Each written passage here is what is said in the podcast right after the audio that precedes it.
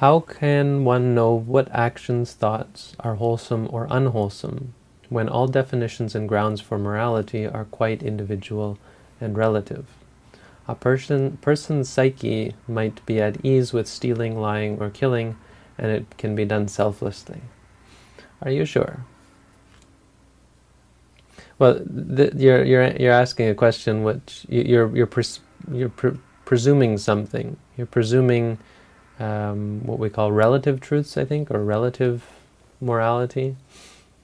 Um, when it's a debate, many people believe in absolute morality, mostly theists um, and religious people believe in absolute morality, and they, they usually give God as a reason. Now, Buddhism has, I've answered this question before, Buddhism has a much more mundane um,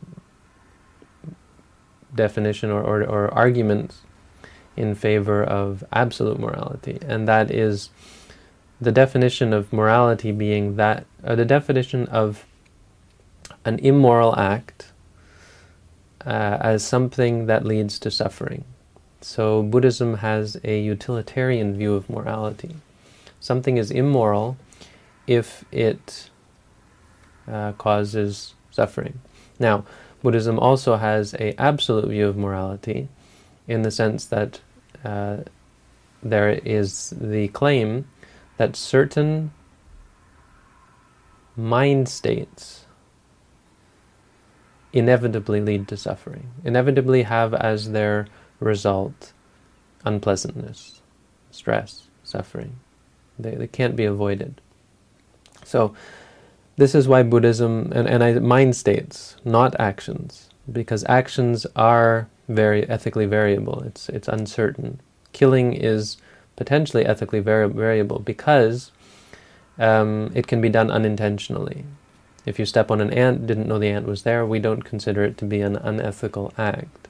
If you knew the ant was there, if you want to kill the ant, even though you don't actually do it, we still consider it unethical. The thought is unwholesome because it's going to change you. It will create the habit of being violent, contribute to the habit, and, and will lead to all sorts of unpleasantness as a result.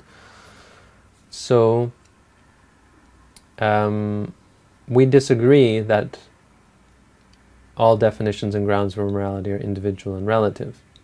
Um, we do have an individual, individual definition and grounds for morality, but we don't consider it to be relative. We consider it to be absolute um, because there are certain mind states that are unethical by their very nature, that, that lead invariably to suffering, to stress. And those are the things we consider to be unethical. So we, we believe, we believe and, and also um, we understand through experience, through introspection, through observation, that um, things like anger, greed, arrogance, conceit can never be of any use. Uh, the, the mind states are never valuable, never beneficial, are always harmful. If, if it could be minuscule, the result could be minuscule, but they are invariably uh, negative and therefore unethical in, in a Buddhist sense. So, a person's psyche might be at ease with stealing, lying, or killing, and it can be done selflessly.